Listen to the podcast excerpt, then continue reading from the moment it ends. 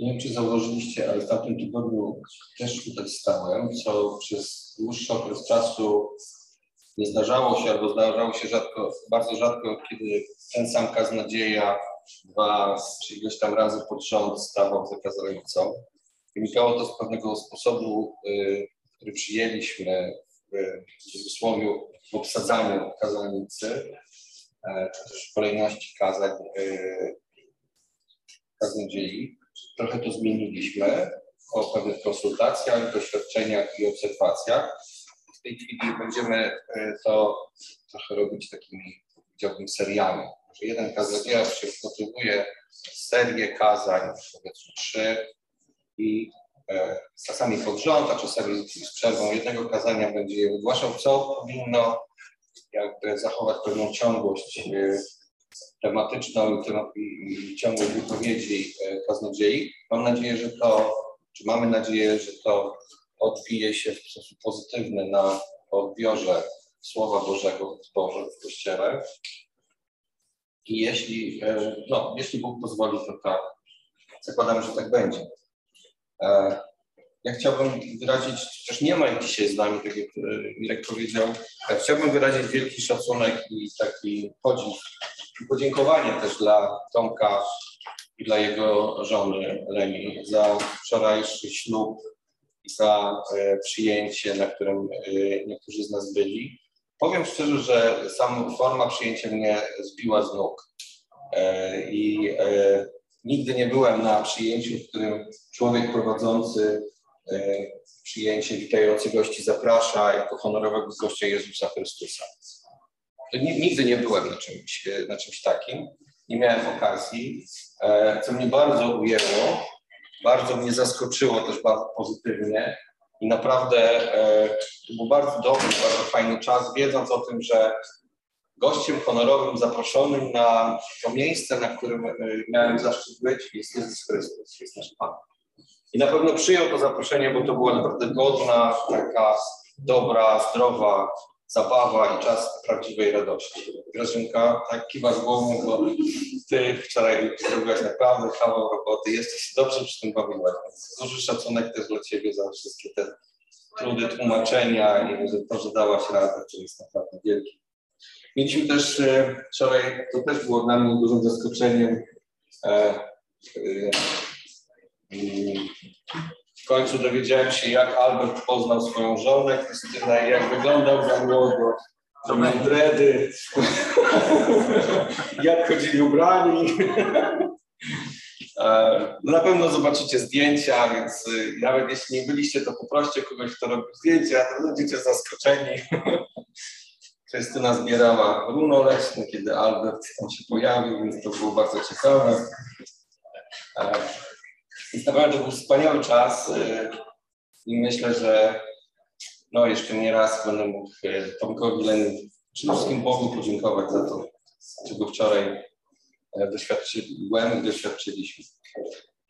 E, tak jak wspomniałem, stałem za kazalnicą tydzień temu i e, mam nadzieję, że zapamiętaliście, że rozmawialiśmy o Kościele, o jego początkach, o jego, o jego sednie. Ja chciałbym, żebyśmy kilka rzeczy z tamtego kazania powtórzyli, bo dzisiaj będę chciał, czy spróbuję kontynuować w tym temacie. Więc pamiętacie werset z Mateusza 16 rozdziału, kiedy Jezus mówi, kiedy to wyznanie Piotra, kiedy to wyznanie Piotra staje się bardzo takie znaczące dla e, późniejszych wydarzeń i sytuacji, kiedy Piotr na pytanie Jezusa, a za kogo wy mnie uważacie, e, Piotr odpowiada, Tyś jest Chrystus, Syn Boga żywego. To jest Mateusza 16, 16. I to wyznanie staje się podwaliną, e, to wyznanie Piotra natchnionego Duchem Bożym. Tak jak Jezus mu powiedział, to nie ciało i krew objawiły Ci e, te rzeczy, ale to mój Ojciec, który jest w niebie, objawił Ci tą prawdę i Ty ją wypowiadasz poprzez słowa Ty jesteś Chrystus, Syn Boga Żywego. To staje się podwaliną tej eklezji, e, o której mówiliśmy, czyli tego zgromadzenia. Eklezja to inaczej właśnie wywołanie ludzi do pewnego rodzaju zgromadzenia. takie dosłowne tłumaczenie, tak jak mówiliśmy, to jest po prostu wywołanie pewnej grupy ludzi do pewnego zadania. I my jako Eklezja Boża, to Kościół, to Eklezja odkupionych, powołanych i wyrwanych z mocy ciemności i przeniesionych do Królestwa Boga Ojca dzięki ofierze złożonej za nich przez Syna Bożego, a przyłączonych przez wiarę do Jego Kościoła przez moc Ducha Świętego.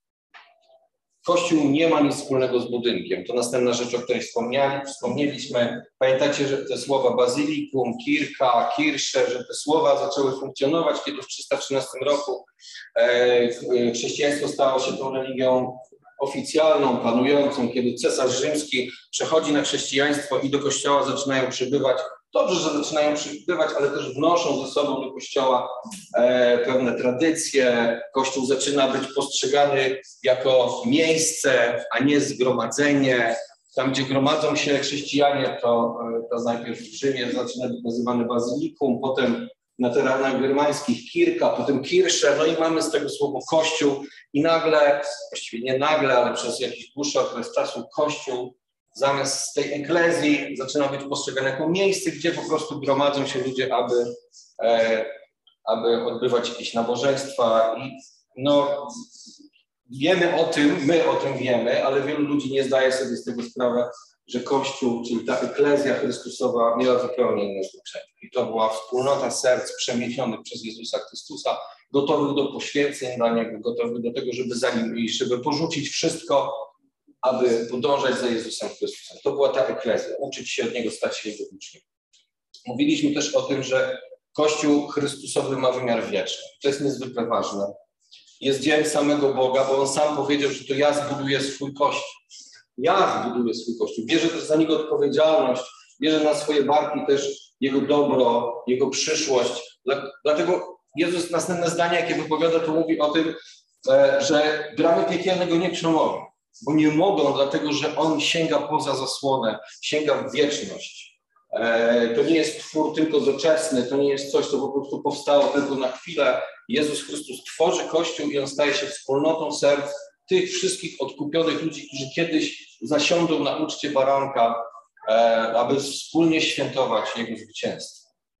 I to jest ten wymiar wieczny Kościoła. Jesteśmy zgromadzonym ludem Bożym, który wie dokąd idzie, wie do czego i do kogo należy, kim jesteśmy w Jezusie Chrystusie, to jest naszą siłą. Tak? Tego bramy piekielne nam tego nie zabiorą, ponieważ wiara, którą jest także darem Bożym, będzie nas przez te e, trudy, które pewnie nas czekają tutaj jeszcze na ziemi, e, przeprowadzać. Więc jakby ten kościół, kościół ma ten wymiar wieczny, e, jest dziełem Bożym, i choć zbudowany jest z grzesznych i niedoskonałych ludzi, to jednak e, kamieniem węgielnym i głową tego kościoła jest ktoś, kto jest doskonały, jest wieczny, kto da, jest w stanie nas u, u, u jak to powiedzieć dobrze, e, u, ukształtować i dać nam siłę do tego, abyśmy przeszli, po, poszli dalej.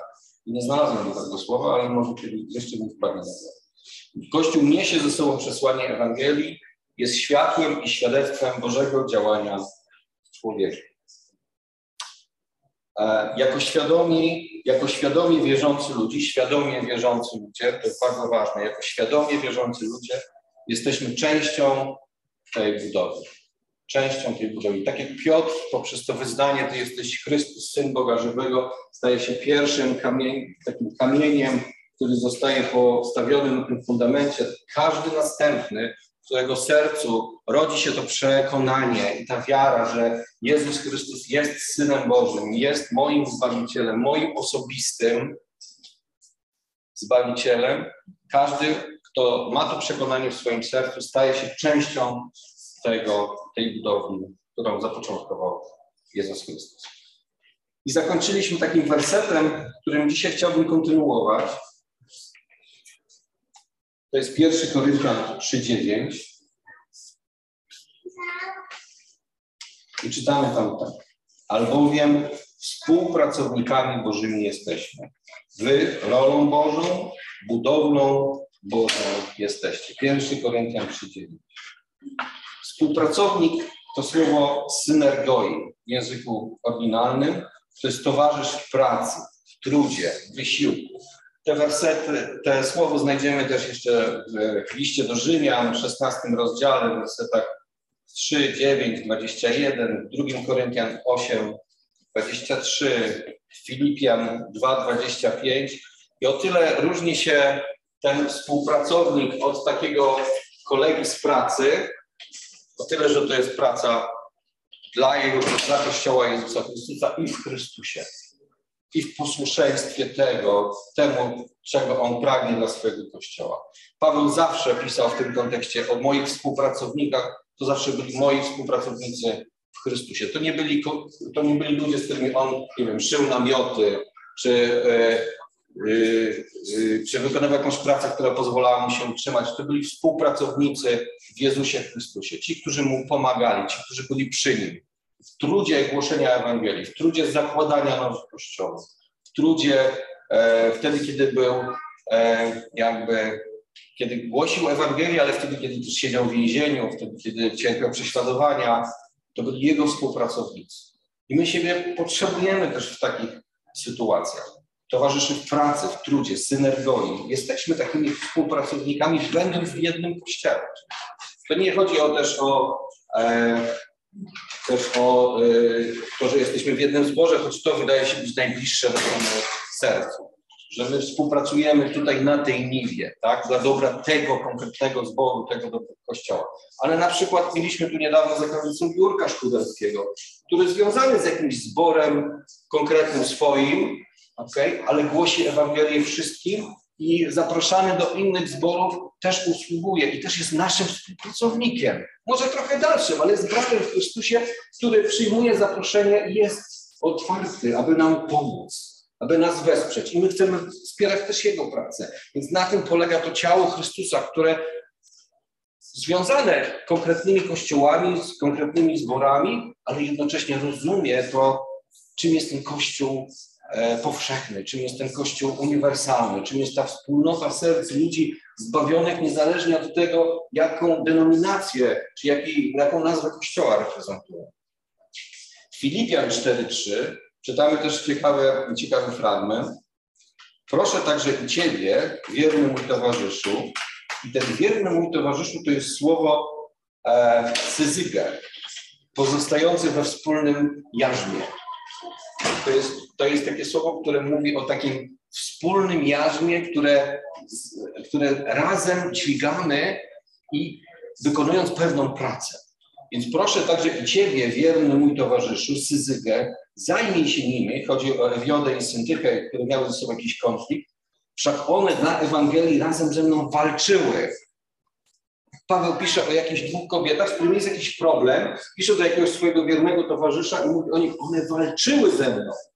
Teraz przechodzą jakiś trudny czas, ale wcześniej robiliśmy coś ważnego, walczyliśmy o sprawę Ewangelii. Biliśmy się o nią.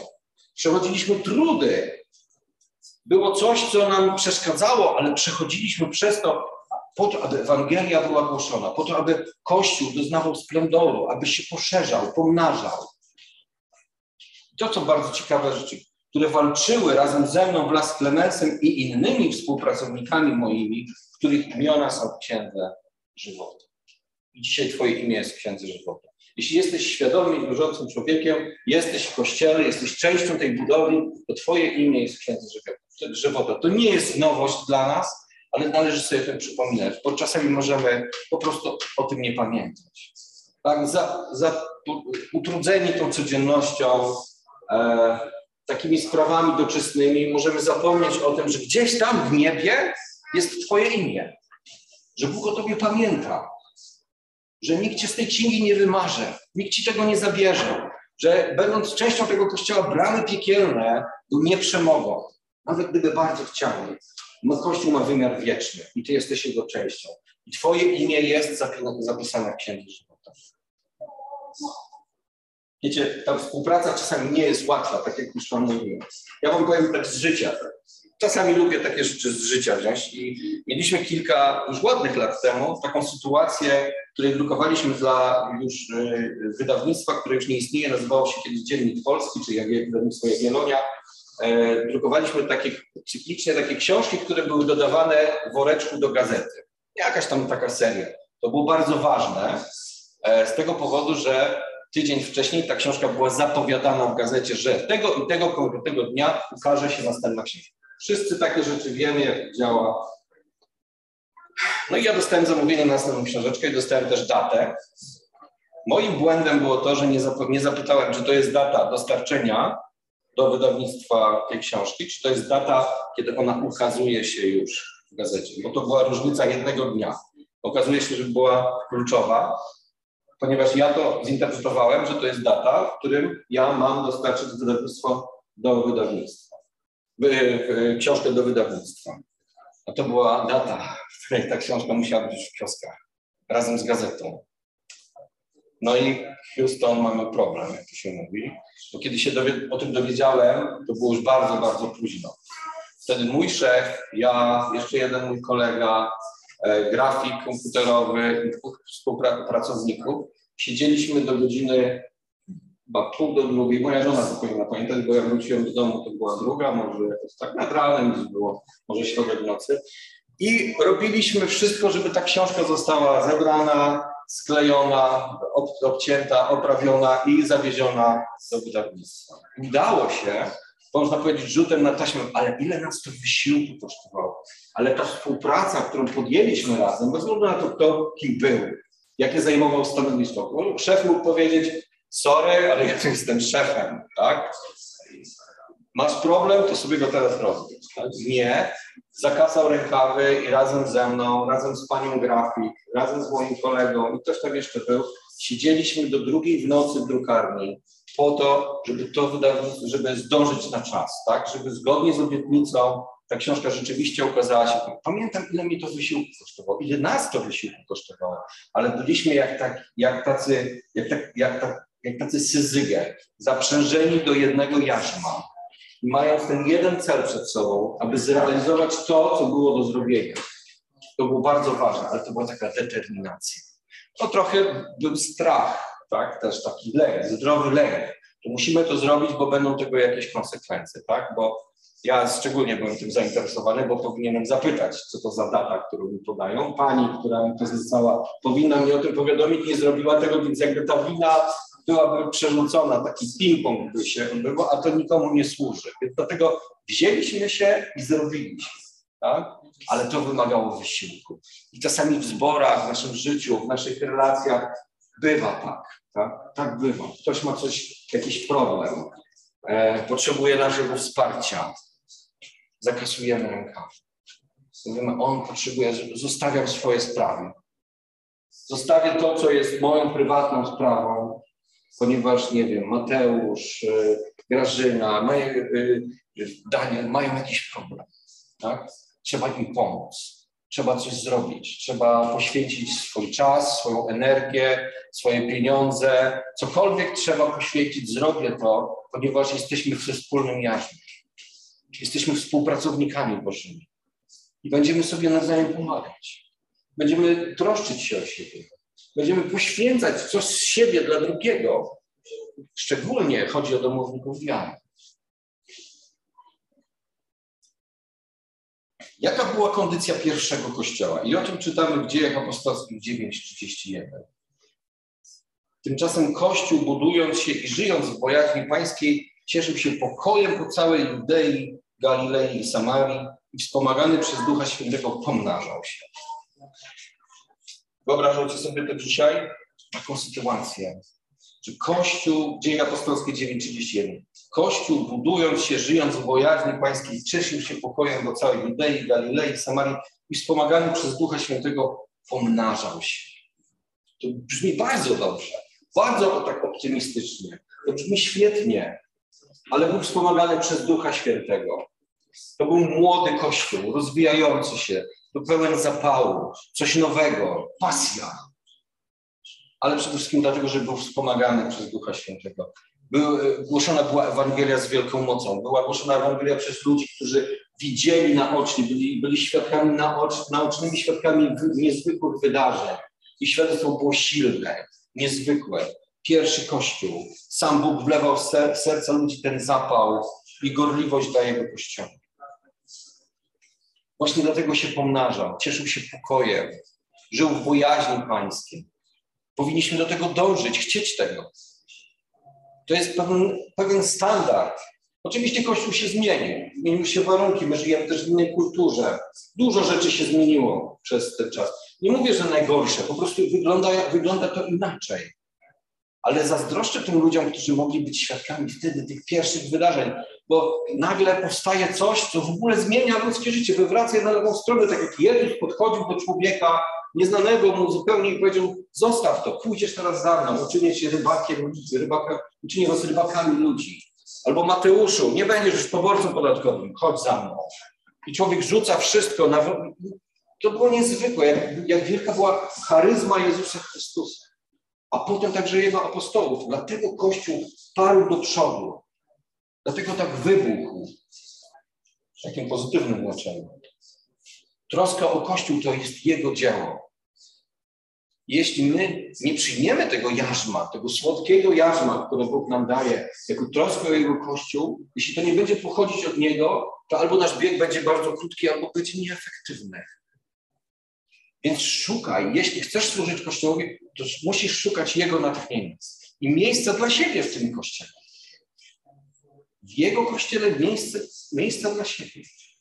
O to trzeba się modlić. Do tego trzeba mieć powołanie prosto od Niego.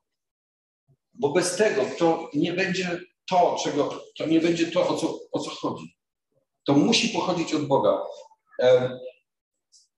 Ja pamiętam taką sytuację i też, ponieważ ja jestem najbliżej siebie tutaj, więc nie mam nikogo obok za blisko, to powtórzę się swoim przykładem, prawda? Pod ręką. To było na pierwszym roku szkoły biblijnej.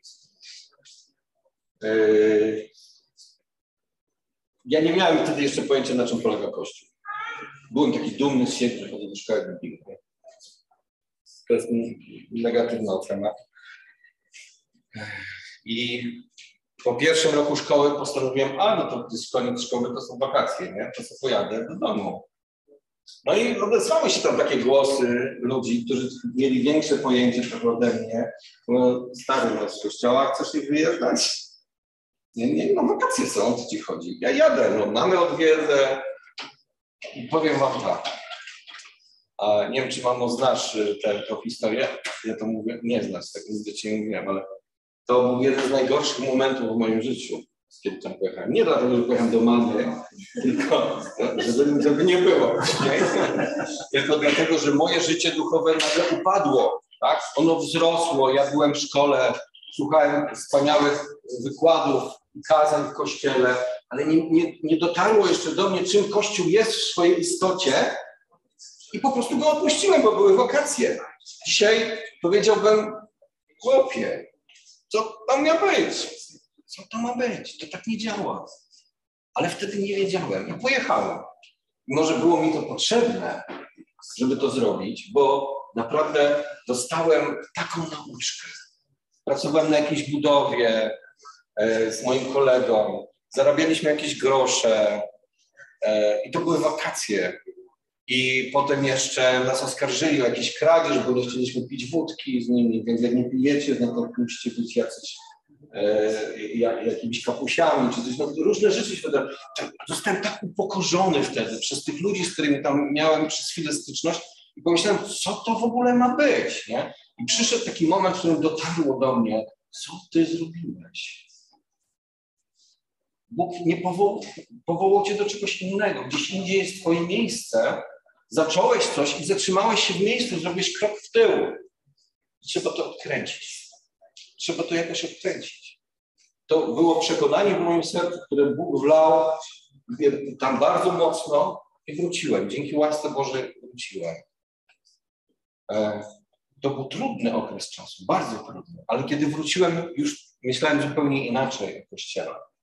Myślałem zupełnie inaczej o mojej odpowiedzialności za życie, które dostałem od Boga i które muszę w odpowiedni sposób wykorzystać, aby Jemu się podobać, aby nauczyć się posłuszeństwa, aby nauczyć się wartości, jaką mi dodał do życia, jaką jest właśnie Kościół, jak jest to eklezja.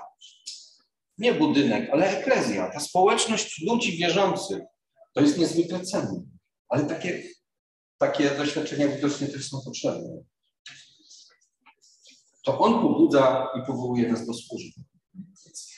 I to On, jak mówi Filipia, drugi rozdział, to według upodobania sprawia w nas chcenie i działanie. Według swojego upodobania sprawia w nas chcenie i działanie. Filipian, drugi rozdział. Drugi rozdział. W dziejach apostolskich też 4,32 czytamy taki niezwykły opis tego, jak wyglądał pierwszy Kościół. A u tych wszystkich wierzących było jedno serce i jedna dusza. I nikt z nich nie nazywał swoim tego, co posiadał, ale wszystko mieli wspólne. Apostołowie zaś składali z wielką mocą świadectwo o zmartwychwstaniu Pana Jezusa, a wielka łaska spoczywała na nich wszystkich. Nie było też między nimi nikogo, kto by cierpiał niedostatek.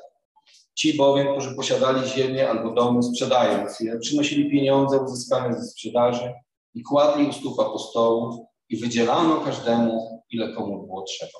No, tutaj mamy niezwykły opis takiego prostego życia i takiej, no, na, dzisiaj nazwalibyśmy takiej komuny. Nie stosujemy tego w naszym społeczeństwie, w naszym życiu dzisiaj. To nie byłoby dobrze ani widziane, ani chyba właściwe w, dzisiejszej czas, w dzisiejszych czasach i kulturze, ale tak funkcjonowali oni na samym początku. To była niezwykła wspólnota. To jest tak, to, tutaj to słowo u wszystkich wierzących było jedno serce i jedna dusza. Jedno serce, jedna dusza. Nie mówię, że dzisiaj tak nie jest u nas. Chrystus sprawia, że jest w nas jedno serce i jedna dusza. Nie mamy wspólnych majątków, to jest ta różnica, choć ona nie jest zasadnicza. Wtedy to funkcjonowanie być może kulturowo, a być może z konieczności było takie, aby wszyscy mieli równo, aby nikomu, kto jest częścią Kościoła, niczego nie brakowało. To może kierowało nim, ale e, to jedno serce, jedna dusza jest dla mnie ważne. Tak funkcjonował pierwszy Kościół.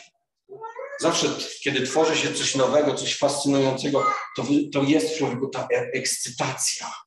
Biorę udział w czymś niezwykłym. To jest taki nowy projekt, taka, e, taka euforia, fascynacja, coś. I Chrystus im absolutnie wystarczał. Oni nie musieli mieć majątków. Przynosili, oczywiście mamy ten wyjątek, kiedy dwoje ludzi zapłaciło życiem za kłamstwo przed Piotrem, ale ale większość z nich prawdopodobnie ze szczerym sercem oddawała wszystko po to, żeby stać się częścią tego. Nic mi więcej nie trzeba. Odnalazłem to, czego tak długo szukałem. Sprzedaję wszystko, zróbcie z tym, co chcecie, ale ja chcę być częścią tego dzieła. Jedno serce i jedną duszę.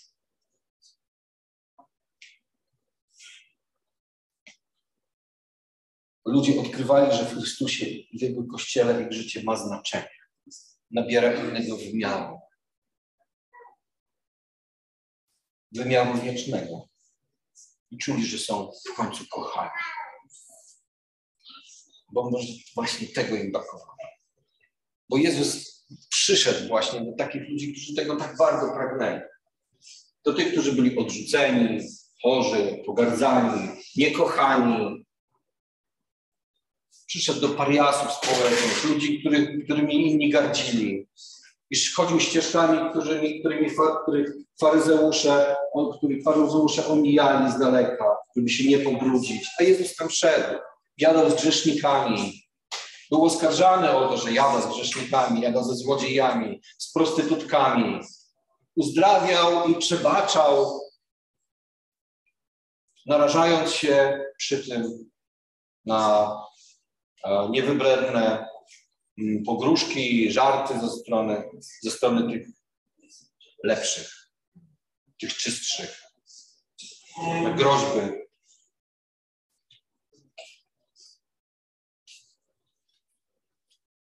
Dla ludzi tamtego wieku, jak i dla nas dzisiaj są to niezwykłe wydarzenia. Niesamowite wydarzenia, ale musimy z nich czerpać. Przykład. To jest nasze zadanie też czerpać z tego przykładu. Dobrze, dziękuję.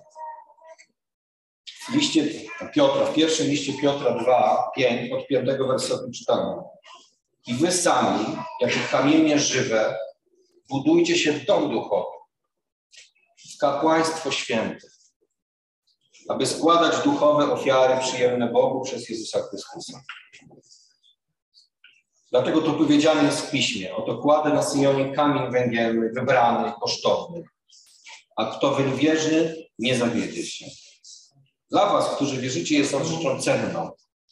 Dla niewierzących zaś kamień ten, którym zgardzili budowniczowie, pozostaje, pozostał kamieniem węgielnym, ale też kamieniem, o którym się potknął. I skałą zgorszenia ci, którzy nie wierzą słowu. Potykają się oni, na co zresztą zawsze są przeznaczeni. Ale wy jesteście rodem wybranym, królewskim kapłaństwem, narodem świętym, ludem nabytym, abyście rozgłaszali cnoty tego, który was powołał z ciemności do cudownej swojej światłości. Wy, którzy niegdyś byliście nie ludem, teraz jesteście ludem Bożym. Dla was niegdyś nie było zmiłowania, ale teraz zmiłowania dostąpiliście. Kiedy człowiek z ulicy, który nie miał w swoim życiu zbyt wiele szacunku od innych, słyszy takie słowa, mówione w autorytecie, od człowieka, który widział, słyszał, był świadkiem, czyta te słowa, za to warto umrzeć. Wierzę, że to jest prawda. Chrystus czyni z ludzi, którzy nie są tego warci, królewskie kapłaństwo, naród nabyty, lud wybrany, naród święty. Byłem kiedyś nie ludem, a dzisiaj jestem ludem. Byłem kiedyś niczyj, a teraz jestem kogoś dzieckiem. Kiedyś nie miałem nic, a teraz w duchowym wymiarze jestem dziedzicem niebiańskich, niebiańskich, niebiańskich komnat, bogactw, które Bóg przygotował. To, czego oko nie widziało, czego ucho nie słyszało, to przygotował Bóg tym, którzy w Niego wierzą. I kiedy ludzie to słyszą, kiedy my to słyszymy, to serce rośnie, serce się raduje. Bóg przygotował niezwykłe rzeczy. W duchowym wymiarze uczynił nas kimś niezwykłym, kimś ważnym.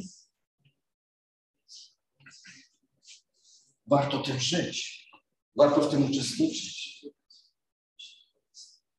Kamienie żywe, budowane w dom duchowy. To jesteście wy, to jesteśmy my. To są oni w innym zborze, w innym kościele. Tam, gdzie jest głoszony Chrystus, tam, gdzie siedzą w ławkach ludzie świadomi swojej wiary, świadomi z tego, w co, tego, w co wierzą.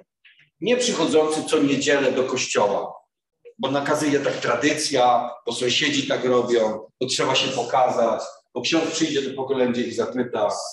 Nie w ten sposób. Do niczego to nie prowadzi. Pusta religia. Ale ludzie zasiadający w kościele, bo świadomie przychodzą tego, że Jezus Chrystus jest ich Panem, że zmienia ich życie, że należymy razem do tej budowli, którą On zapoczątkował, której pierwszym kamieniem był Piotr.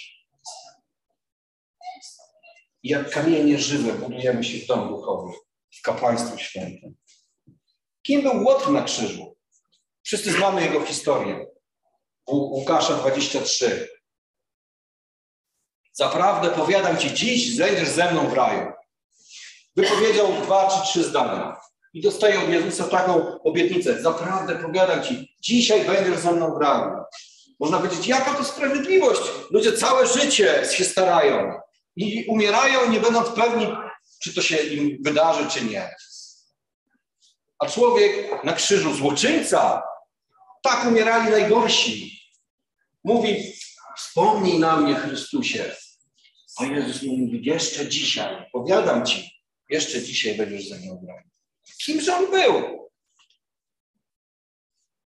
Przestępca. Brudny, niegodny.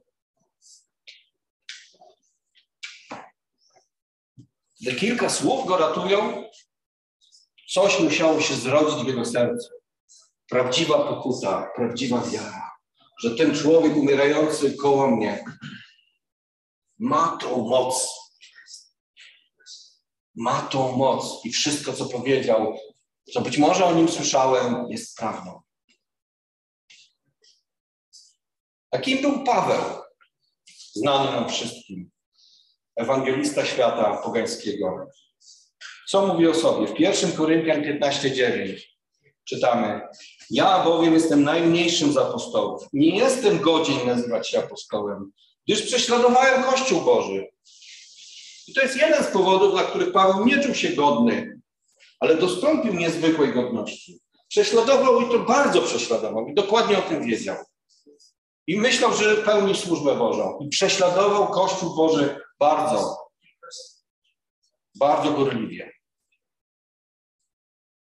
W pierwszym Tymoteusza 1,15 czytamy Prawdziwa to mowa i w całej pełni przyjęcia godna, że Chrystus Jezus przyszedł na świat, aby zbawić grzeszników, z których ja jestem pierwszy. Tak pisze Paweł. Nie był świętoszkiem, dokładnie o tym wiedział. Żaden z bohaterów biblijnych nigdy nie był świętoszkiem. Każdemu moglibyśmy przypiąć niejedną łatkę, ale Bóg się nimi posłużył. Bo Bóg jest suwerenny, zna nasze serca, wie do czego jesteśmy zdolni, wie jak nas przemienić. I chwała Mu za to, że zna nas lepiej od nas. Tak pisał Paweł o sobie. W 1 Koryntian 1,26 czytamy Przypatrzcie się zatem sobie, bracia, kim jesteście według powołania waszego.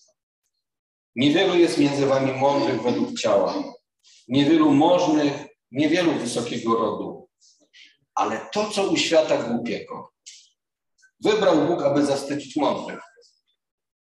I to, co u świata słabego, wybrał Bóg, aby zawstydzić to, co mocne. I to, co jest niskiego rodu u świata. I co wzgardzone, wybrał Bóg w ogóle to, co jest niczym, aby to, co jest czymś, unicestwić. Aby żaden człowiek nie chępił się przed obliczeniem Bożym. I Bóg bierze do ręki coś, co wydaje się po ludzku nie nadające się do niczego. Chwyta to i przekształca się to w diament, który potem błyszczy, który potem jest narzędzie, które jest użyteczne, naczynie, które jest, jest do, przeznaczone do celów szlachetnych. Nawet możesz się tego nie spodziewać dzisiaj. Możesz siedzieć tutaj dzisiaj z takimi myślami, do niczego się nie nadaje. Masz prawo i Bóg o tym wie, że możesz się znaleźć w takiej sytuacji. Ale masz po swojej stronie Boga, który w jednej chwili może to zmienić. I miej tą nadzieję. I miej tą determinację, że zostałeś częścią Jego Kościoła nie na darmo. I ma dla Ciebie jakiś plan. Musisz go tylko odkryć. Decyzja jest po Twojej stronie. Zawsze decyzja jest po naszej stronie. Czy chcesz? Łotr też na krzyżu musiał otworzyć swoje usta. Musiał wypowiedzieć te kilka słów z wiarą, z ufnością, że ten człowiek obok, że w nim coś jest.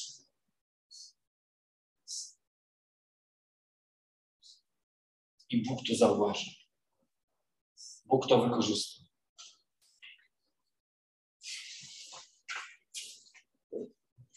Jesteśmy niegodni i nigdy tej biedności nie nabędziemy sami z siebie. Nigdy nie będziemy wystarczająco dobrzy, wystarczająco przygotowani, aby powiedzieć, że no teraz to się nadaje. Teraz to jestem już gotowy. Miałem 10 szkoleń, przeszedłem 20 kursów, skończyłem 5 szkół, mam 20 dyplomów. Teraz Bóg może mnie wykorzystać. Figa z makiem. Bóg patrzy w Twoje serce. Jeśli tam jest pycha, duma, to On to będzie wypleniał na nas. A potem powołać od służby. Bo to On sam czyni nas godnymi ze swojej łaski. Nadając nam prawo, aby stać się dziećmi Bożymi. Nie dlatego, że jesteśmy wystarczająco godni do tego. Nie. Z łaski. Ponieważ to jest Boża niezasłużona przychylność. Nie zasłużymy sobie na nią niczym. Jeszcze ostatni werset na koniec. to, to jest werset, który jest pisany w kontekście napomnienia, ale objawia pewną ważną prawdę. Jakuba 2,5. Posłuchajcie, bracia moi umiłowani. Czy to nie Bóg wybrał ubogich w oczach świata, aby byli bogatymi w wierze i dziedzicami królestwa obiecanego tym, którzy go miłują? Czy to nie Bóg wybrał ubogich w oczach świata, aby byli bogatymi w wierze i dziedzicami królestwa? To jest właśnie serce Boże, że On dostrzega ubogich w duchu. Błogosławieni ubodzy w duchu, albowiem do nich należy. Jakuba 2,5. To jest niezwykła cecha Bożego charakteru, że chwyci coś, dostrzeże coś, co w oczach świata może być nie nadające się przeterminowane, zepsute, niedoskonałe. Jest w stanie zrobić z tego coś niezwykłego. Mamy na to mnóstwo przykładów. Ty i ja jesteśmy takim przykładem. Niestety, albo może stety. Chwała za to Bogu, że swój Kościół kształtuje właśnie w taki niezwykły sposób. Nie po ludzku, nie po wykształceniu, zdolnościach, elokwencji,